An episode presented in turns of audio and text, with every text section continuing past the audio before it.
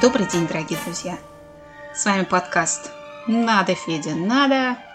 И мы с вами говорим о наших любимых советских фильмах. И сегодня мы говорим об очень милом, домашнем, уютном и забавном советском фильме, который появился из театральной постановки. Не всегда перенос спектакля на киноэкран оказывается удачным, но фильму по семейным обстоятельствам повезло по-настоящему. Хотя драматург Валентин Озерников вообще не хотел писать пьесу, которую ему заказал Театр Моссовета. Театр Моссовета готовился к празднику, к Дню города. Тогда Москва праздновала 830-й день рождения. И Валентину Озерникову Озерникову поступил заказ написать пьесу о Москве. Озерников на заказ писать не любил и не хотел, и отнекивался. Но в итоге у него сама собой родилась идея про москвичей, которые путешествуют по разным районам Москвы. Так и получилась пьеса «Возможны варианты». Ее поставил в Театре Моссовета Павел Хомский, главный режиссер. Пьеса пользовалась безумным успехом. Каждый спектакль собирал аншлаги. И, конечно, закономерно на фоне такого успеха постановкой заинтересовались телевизионщики. В итоге было принято решение снимать фильм. Так и появился фильм фильм по семейным обстоятельствам. Режиссером нового фильма выбрали Алексея Коренева. У Алексея Коренева уже был опыт постановки таких комедийных мелодрам. В 1972 году он снял фильм «Большая перемена», и «Большая перемена» стала настоящим хитом телевидения, ее смотрят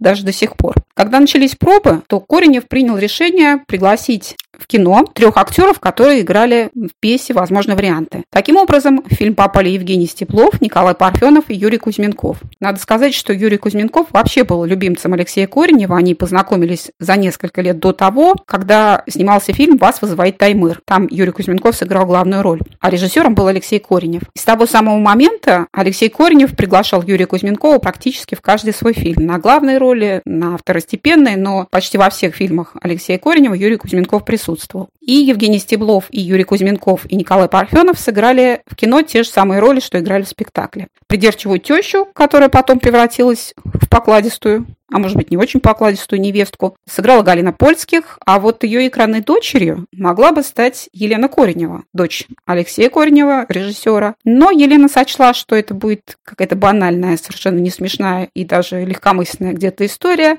и отказалась. В итоге роль ушла Марине Дюжевой. Так же, как и в «Большой перемене», где целая плеяда советских знаменитостей снялась, в фильме «По семейным обстоятельствам» тоже появилась масса знаменитых советских актеров большая часть снялась в эпизодах, но это были совершенно замечательные эпизоды. Людмила Зайцева, Нина Дорошина, Владимир Басов, Анатолий Попанов, Евгения Ханаева. Все эти актеры прекрасно сыграли свои роли. Был шанс попасть в эту звездную компанию и у Савелия Крамарова. Когда Савелий Крамаров узнал, что запускается такой фильм и прочитал сценарий, он решил, что роль логопеда должен сыграть он. Он просто спал и видел, как бы сыграть логопеда, мечтал об этой роли и даже попросил Валентина Озерникова, драматурга, чтобы тот походатайствовал перед Алексеем Кореневым, чтобы роль отдали Крамарову. Озерников согласился, он пришел к Алексею Кореневу и попросил, чтобы на роль логопеда попробовали Савелия Крамарова. Но Коренев ответил, что он уже сделал предложение одному актеру, и если тот откажется, тогда на пробу пригласят Крамарова. Но тот актер не отказался,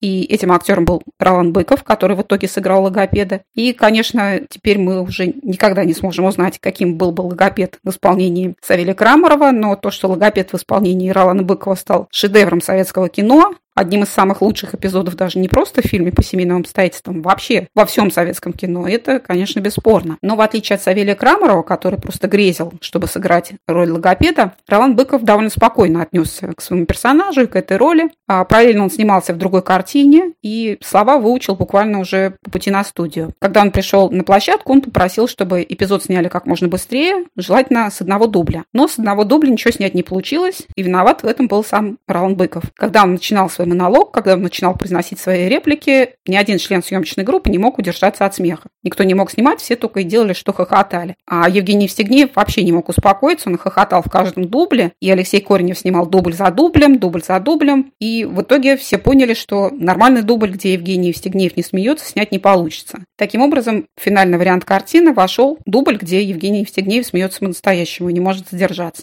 Конечно, Алексей Коренев, снимая фильм по семейным обстоятельствам, не забывал, что он работает с пьесой Валентина Озерникова, а пьеса была заказом от театра к дню рождения Москвы. Именно поэтому мы постоянно видим на экране различные районы столицы. Это и центральные районы со старой застройкой, и новостройки. Например, в одном эпизоде героиня Галина Польских уехала в самый конец Ленинского проспекта, который тогда только-только застраивался, а сейчас он уже один из центральных районов. А, например, в эпизоде, где Анатолий Попанов, работающий няней, гуляет с коляской, мы можем видеть только что выстроенное здание ТАСС. Оно находится прямо с Анатолием Попановым на перекрестке Тверского и Никитского бульваров. Ну и еще натуру снимали в других районах Москвы, в частности, хорошо опознается Ленинские горы, Рижский вокзал, Северно-речной вокзал. Когда пришло время сдавать картину, выяснилось, что цензоры даже в такой невинной, казалось бы, домашней, смешной истории увидели какую-то крамолу. Первым делом набросились на логопеда. Логопед с его нечеткой дикцией, с его эффектами фикции и улицей кое-кого напомнил кое-кому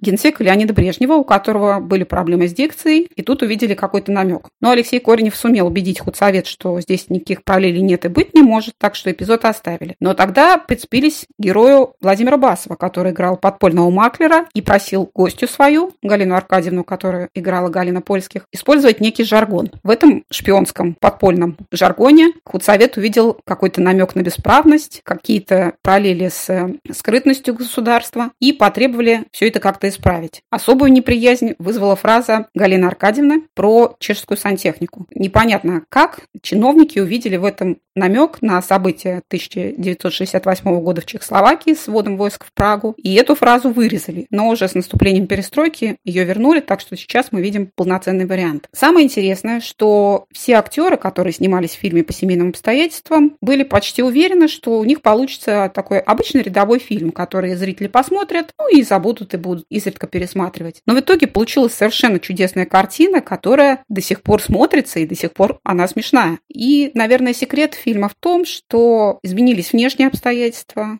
изменилась даже страна. Все-таки прошло почти полвека с момента съемок, но не изменились отношения между людьми. По-прежнему скандалят невестки и свекрови, по-прежнему скандалят детья и мужья, по-прежнему не могут найти взаимопонимание соседи. Все это осталось так же, как и было в 70-е, 80-е, 90-е. Кстати говоря, в каком-то из героев фильма вы не узнали себя или, может быть, своих друзей, своих знакомых или даже родственников? Обязательно поделитесь своими историями и своим мнением об этом фильме в моем блоге «Клуб Советские фильмы» фильмы на Яндекс.Дзене, куда я вас приглашаю. Ну и с надеждой на новую встречу. С вами был подкаст «Надо, Федя, надо!»